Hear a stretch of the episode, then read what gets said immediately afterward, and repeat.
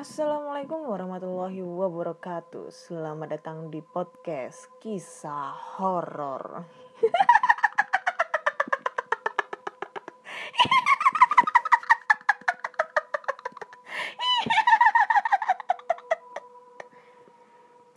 Masih bersama dengan Ana di sini yang akan membacakan cerita horor ataupun email berhantu, DM DM Instagram berhantu juga yang sudah dikirimkan teman-teman melalui podcast kisah horor at gmail.com ataupun di DM Instagram Ana Olive dan DM Instagram podcast kisah horor. Uh, hari ini hari Kamis kebetulan malam Jumat. Ini nggak tahu ya ini malam Jumat apa. Dan tanggal 12 November 2020. Ya. Belum lewat tengah malam karena saya belum berani untuk membacakan lewat tengah malam. Ya, masih masih jam-jam 10, jam 11-an lah. Jam 10-an. Karena ya itu tadi ya lagi parno banget kalau ngebacain lewat tengah malam yang minggu kemarin nih ya minggu kemarin aku ngebacainnya itu sekitar jam 10 10 malam udah selesai record nggak taunya jam satuan di ini dong ditakut-takutin lagi. Makanya aku nggak berani untuk baca-bacanya lewat tengah malam. Gimana ya? Orang dulu aku nih youtuber seorang youtuber explore tempat terbengkalai explore tempat-tempat berhantu. Tapi pas waktu di lokasi yang memang lokasinya itu bener-bener angker kata orang-orang seperti rumah sakit Mardi Waluyo atau mungkin hmm, sekelas kayak rumah hantu Darmo rumah hantu Darmo sekarang udah gak serem sih kalau di Surabaya. Apa ya? Ya banyak banget lah lokasi-lokasi angker. Tapi nggak ngerasa takut. Tapi kalau sampai setan ini ada di rumah sendiri ini sumpah ini udah beda ini. Apa ya? Levelnya udah beda gitu loh. Ketakutannya udah beda. Kalau di kalau masih di lokasi yang bukan rumah kita sendiri sih nggak masalah. Tapi kalau udah di rumah aduh udahlah nggak bisa ngebayangin tuh kayak gimana ya? Kayak gimana gitu. Kalau kalian kan pasti mikirnya aduh pasti setiap hari dihantuin lah apa segala macam. Tapi kalau misalnya kita ketemunya di lokasi lain ya cuma pas waktu di saat itu dan di lokasi itu kita ditakut-takutin. Kayak gitu. Oke, kita langsung aja baca-bacakan cerita-cerita uh, berhantu, cerita-cerita horor ya dari teman-teman semua pendengar podcast kisah horor yang sudah ngirim-ngirim ya. Hmm, dan pertama ini datang dari email. Email. Kayaknya email semua deh. Oke, okay ini datang dari siapa ini? Dari Asep, ya, dari Asep. Kita mulai membacakan ceritanya. Assalamualaikum Kak Ana, Waalaikumsalam. Nama saya Alan. Lah, Alan apa Asep sih? saya pendengar baru dari podcast kisah horor. thank you. Saya mau bercerita sedikit tentang pengalaman saya waktu saya masih duduk di kelas SMP. Nama sekolahnya saya, sekolahan saya SMP PGRI Bogor, ya di Bogor. Tempatnya sih agak pedalaman, kebun gitu kak. Waktu itu di sekolahan saya sedang ada acara mos dari pagi sampai malam Waktu itu kejadiannya malam pas acara api unggun. Gak lama kita duduk di depan api unggun, ada temen saya cewek itu kerasukan kak. Sontak semuanya kaget dan saling membantu. Oh iya, sebelum kejadian itu ada satpam anjay motor lewat sih. Sebelum itu ada satpam di sekolah kita tuh meninggal. Nah, di uh, apa ini meninggal. Nah, di tengah teman saya kerasukan, tiba-tiba ada arwah satpam di tengah lapangan bola, Kak, di situ. Saya dan teman saya pada lihat jelas persis banget berdiri di depan kita, semua, Kak. Sontak kita kaget dan berdoa buat sadarin teman kita. Dan alhamdulillahnya, teman kita udah siuman. Tiba-tiba si arwah satpam yang kita tadi lihat hilang gitu aja kak. Kejadian kesurupan di sekolahan saya waktu itu sering pas di zaman zamannya sekolah baru berdiri. Sekian cerita dari saya kak, maaf kalau belibet. Soalnya baru kali ini kirim cerita. Oh iya kak, sekolah saya pernah dieksplor sama pemburu misteri Antv yang dibawa oleh Kak Sarah Wijayanto.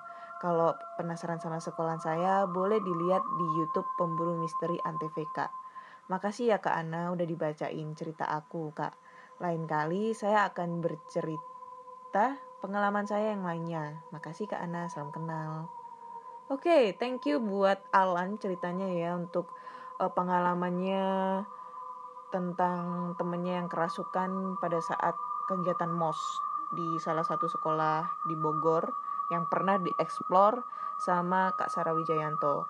Berarti kalau udah dieksplor ini berarti ini sekolah terbengkalai gitu ya. Coba sih aku cek ya di YouTube-nya ya. Sekolah. Apa sih judulnya? Pemburu pemburu ini, pemburu misteri. Biasanya sih aku kalau lihat kontennya DM yang konten DMS Diary Misteri Sarah. Pemburu misteri sekolah Bogor. Coba ya cek. Apa benar? Uh, arwah di bangku 13 uh, eh, ini yang bioskop di uh, di bioskop di Bogor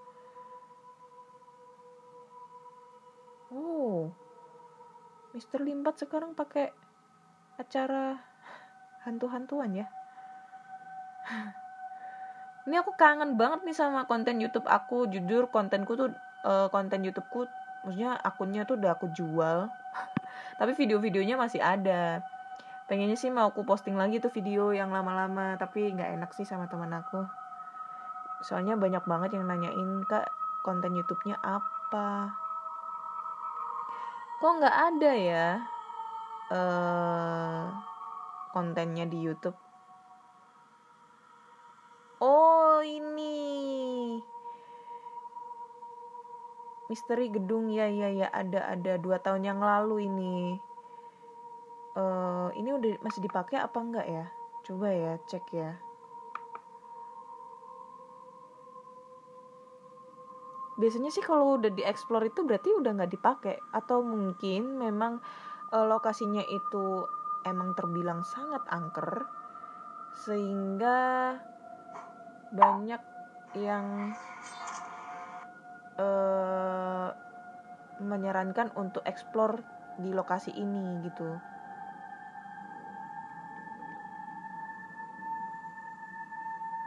Oh, berarti ini sekolahnya masih dipakai ya. Jadi kalau kalian teman-teman semua penasaran dengan yang dimaksud dengan sekolahnya si Alan ini, kalian bisa cek aja di YouTube-nya uh, Pemburu Misteri di yang waktu acara di Antv. Judulnya itu Misteri Gudung Gedung SMP PGRI Palasari Bogor. Nah itu, coba cek di situ katanya ini sekolahnya angker dan banyak banget gangguan-gangguan seperti penampakan kuntilanak dan wewe gombel lidah panjang. Anjim. Nanti deh aku abis selesai take uh, record ini aku mau lihat videonya oke? Okay? thank you Alan buat ceritanya. Kalau ngeliat videonya ini pasti serem ini. DMS udah pernah ke Mardi Waluyo belum ya? Kayaknya belum deh. Di situ lumayan loh di Mardi Waluyo karena ya itulah dari sekian banyak aku explore tempat terbengkalai yang paling the best itu Mardi Waluyo the best banget. Kalau orang Blitar kalau kalian orang Blitar nih ya pendengar podcast kisah horor orang Blitar pasti tahu tentang kisahnya rumah sakit Mardi Waluyo karena itu rumah sakit itu udah nggak jadi rahasia umum lagi ya. Oke lanjut untuk cerita kedua. Cerita kedua ini datang dari email lagi. Uh, halo ke Ana halo juga uh, tolong jangan sebutkan nama aku oke okay. Kejadian ini aku alami saat aku kelas 7 SMP. Saat itu mata batinku terbuka karena dibuka oleh guru olahraga olahragaku dan aku melarang guruku untuk menutupnya. Mulai saat itu aku sering sekali mengalami kejadian aneh dan melihat penampakan mulai dari yang enak dilihat sampai yang berantakan. Saat itu sudah berjalan satu bulan. Mata batinku terbuka dan aku mulai terbiasa melihat hantu. Karena dasarnya aku sendiri pemberani. Oh, sama kayak aku dong pemberani. Tapi kalau giliran hantunya di rumah sendiri, kikuk dong. Saat itu aku pulang dari kerja kelompok dengan temanku. Itu sekitar jam 9 malam. Rumahku jauh sekali dengan temanku sehingga butuh waktu 45 menitan untuk perjalanan. Awalnya aku biasa-biasa saja karena aku sudah terbiasa. Tapi saat aku mulai melewati TPU yang di depannya ada rel kereta apinya itu, aku mulai memiliki mulai memiliki perasaan tidak enak. Saat itu ada kereta hendak lewat. Lalu aku terhenti tepat di pintu gerbang makam. Aku tidak berani menoleh sekalipun ke makam. Aku hanya berpikir, aku ingin segera pulang. Di sela-sela perhentianku, aku melihat ada cewek cantik banget, memakai baju khas Belanda, melintas di pinggiran rel. Aku mengira dia manusia karena dia tampak biasa saja, tapi ternyata dia itu hantu.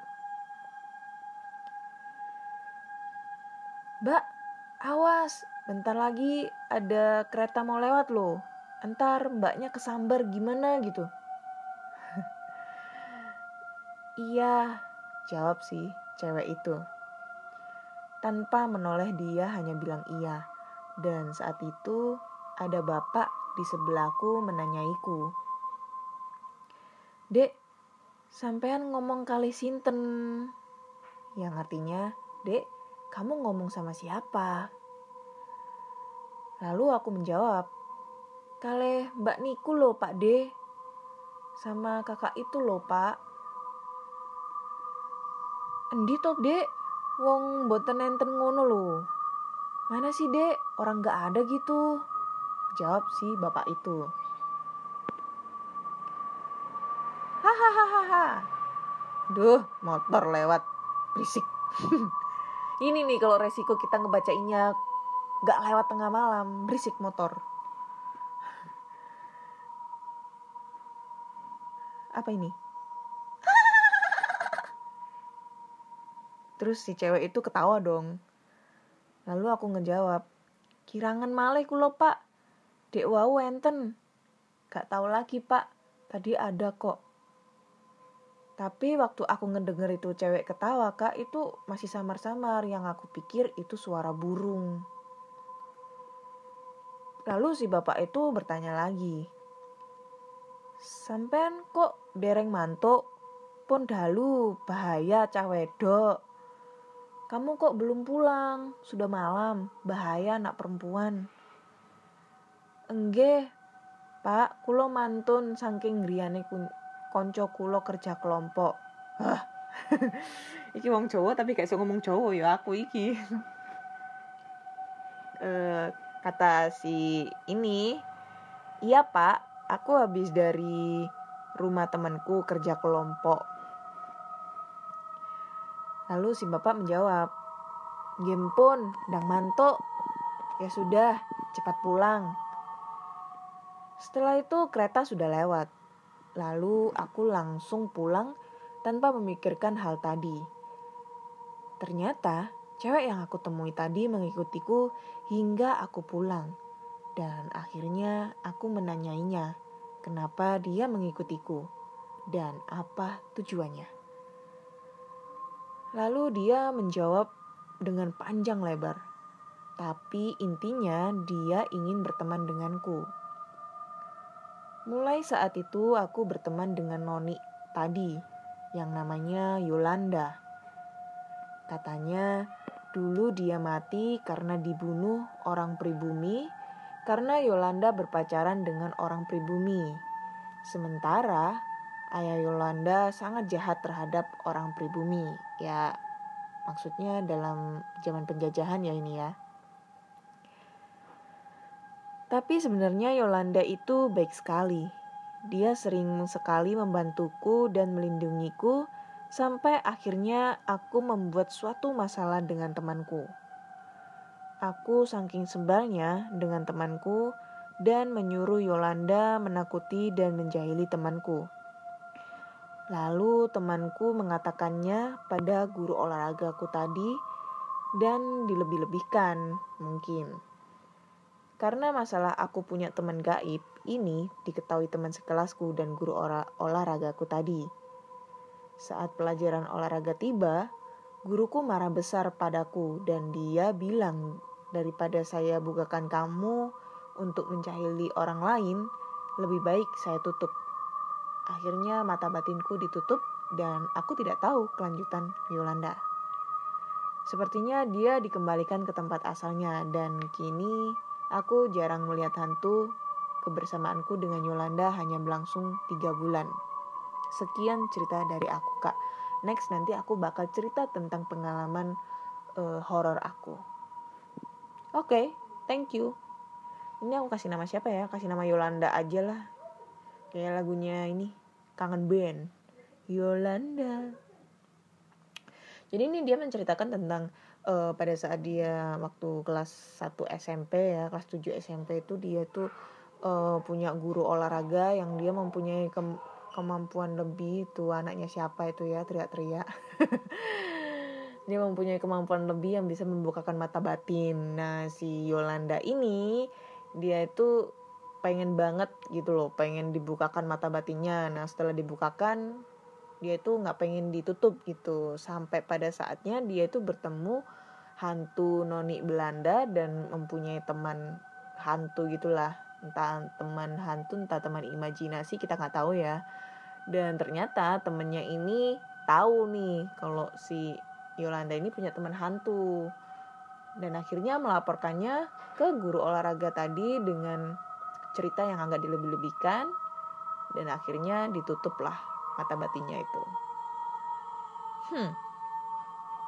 Serem kurang. Kurang banget. Kurang banget.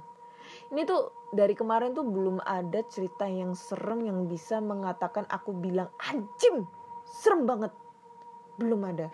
Dari kemarin dari episode kemarin tuh belum ada yang sampai aku mengatakan-katakan anjing serem banget sampai merinding aku itu. Ayolah aku butuh asupan cerita-cerita horor gitu loh dari kalian anjay.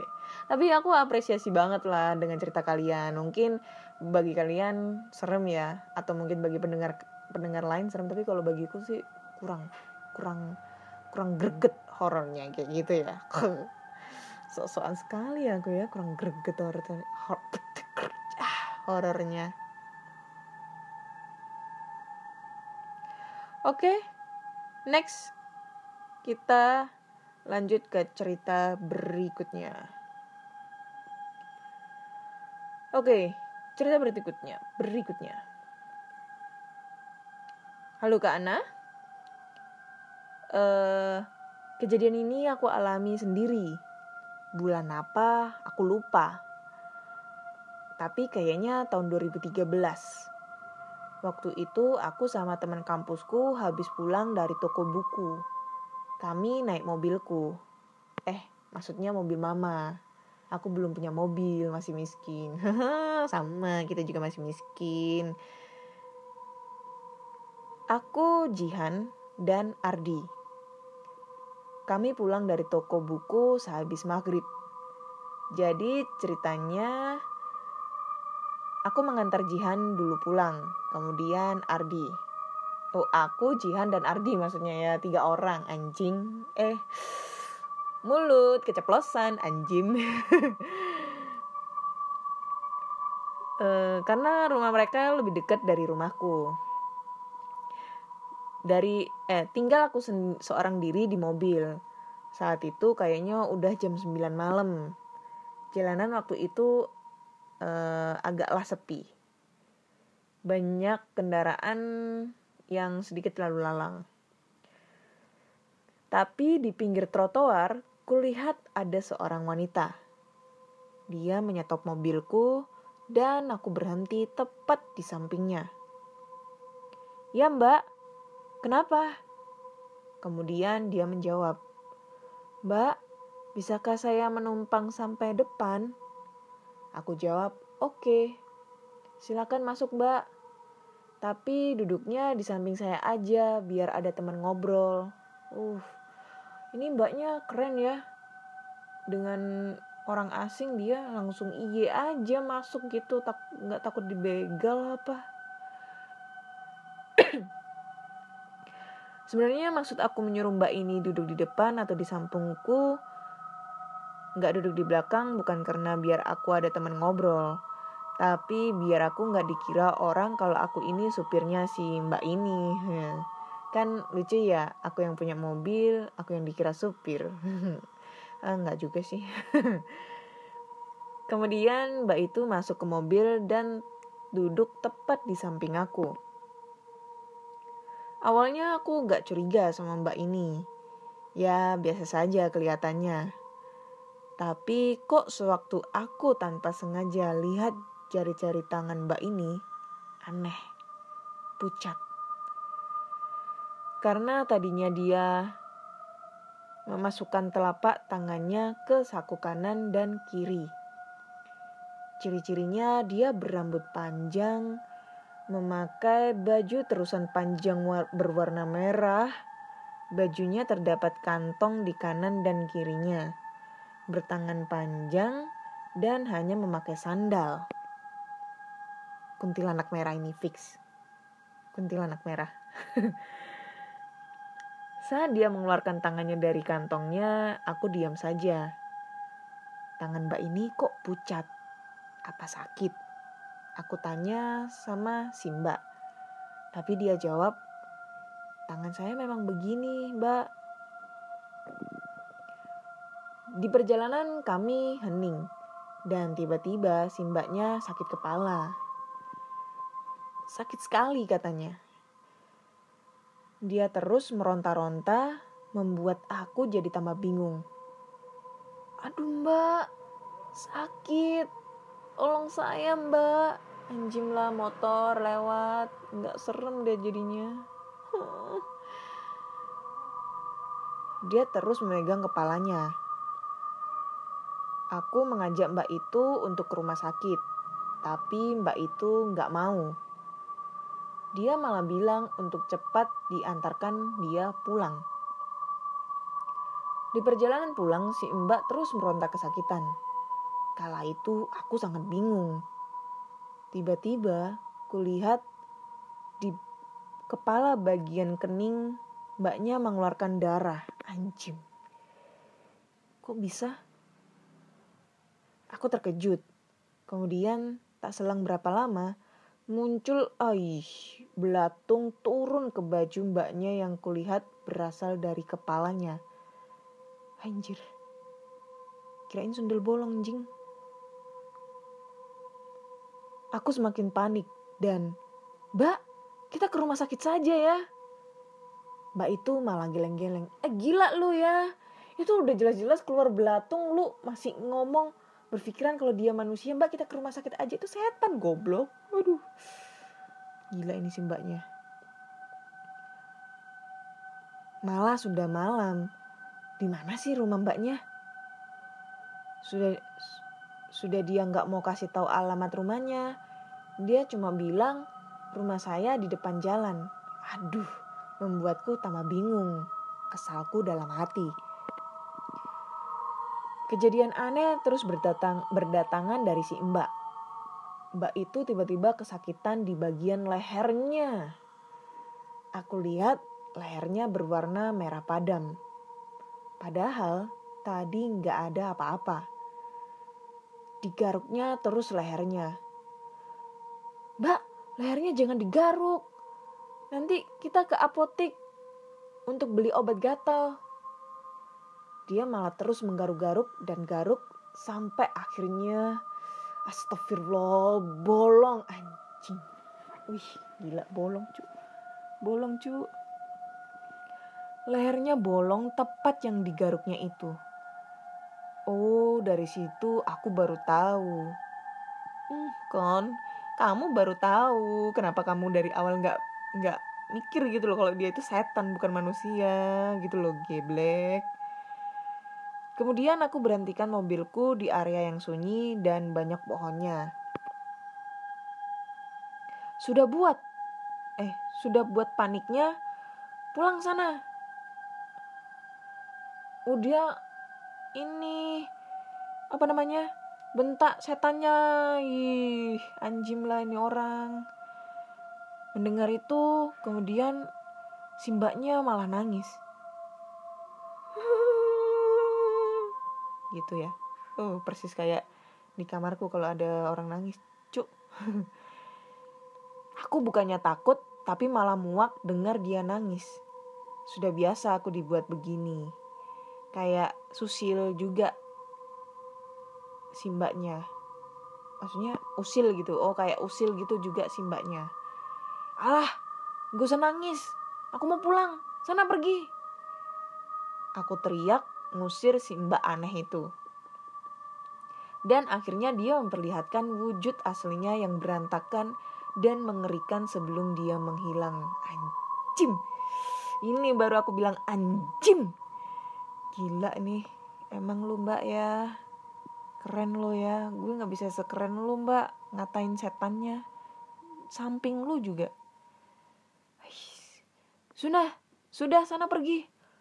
Lo kira aku takut udah biasa pakai acara tipuan kuno segala kuntilanak jelek lu Wih, keren udah dibentak-bentak masih aja dikatain nih kuntilanak si mbak aneh itu malah tertawa. Kemudian menghilang.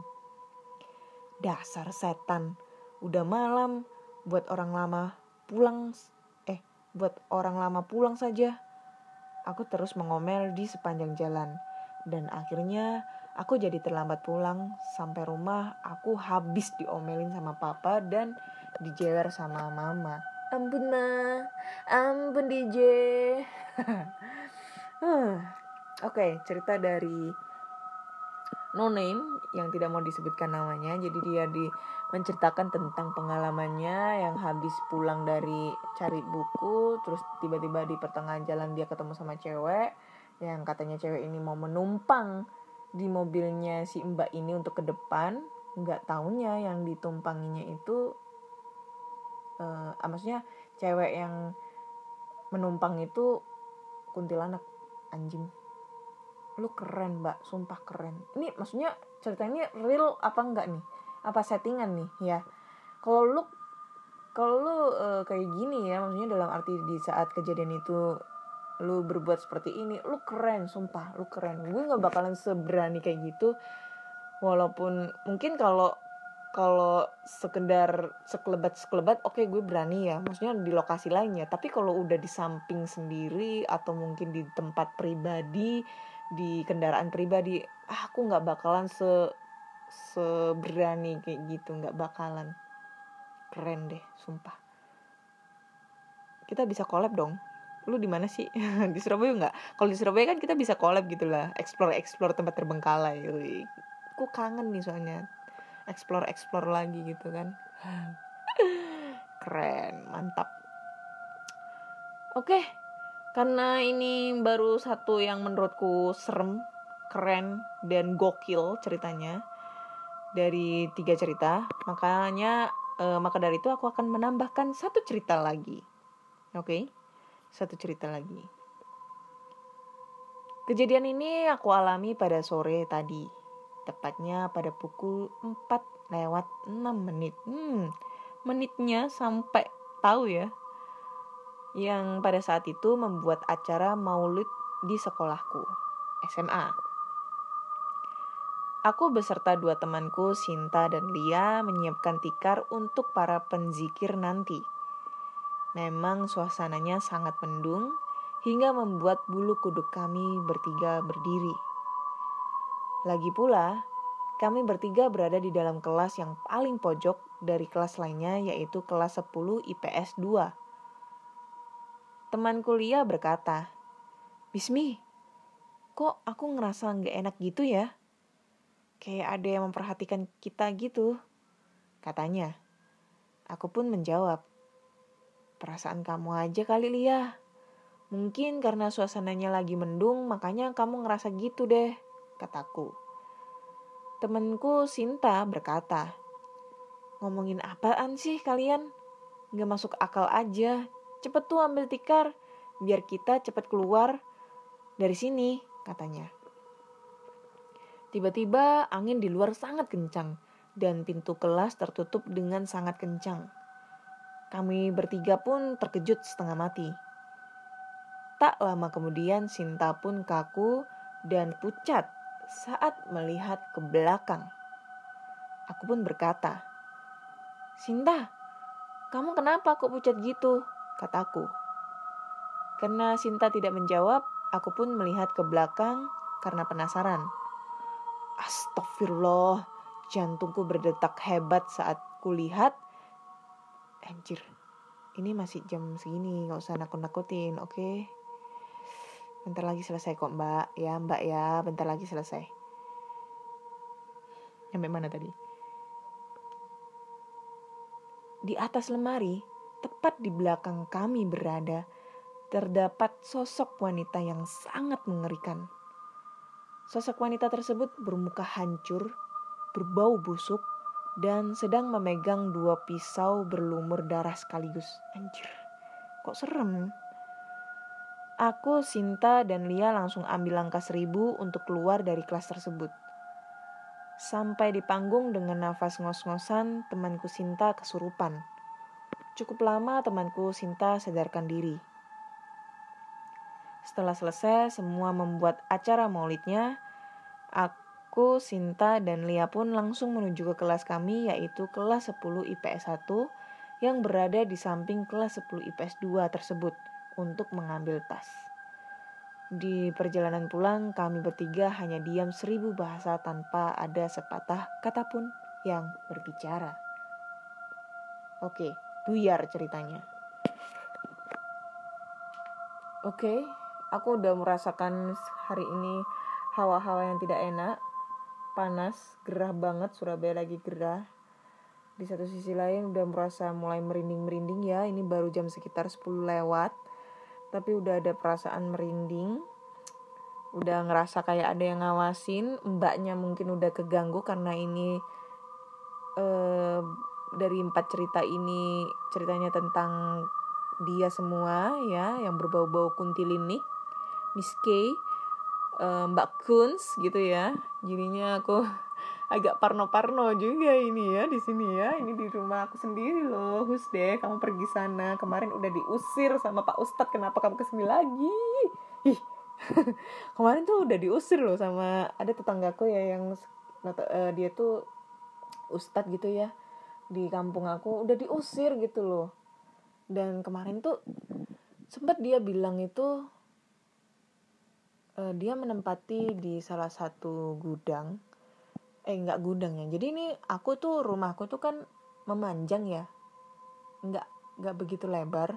Tapi dia memanjang uh, dua lantai. Yang lantai bawah itu uh, orang tuaku kamar ruang tamu sama dapur yang lantai atas itu kamarku yang paling ujung kiri itu kamarku. Tengah ini hanya lemari-lemari baju kosong. Lalu yang ujung kanan itu adalah kamar mandi, terus di belakangnya itu gudang gitu. ya maksudnya itu dapur ya itu ada dapur sebenarnya tapi nggak kepake karena aku jarang banget ngapain masak-masak di bawah ada dapur gitu kan jadi dipakai gudang gitu loh.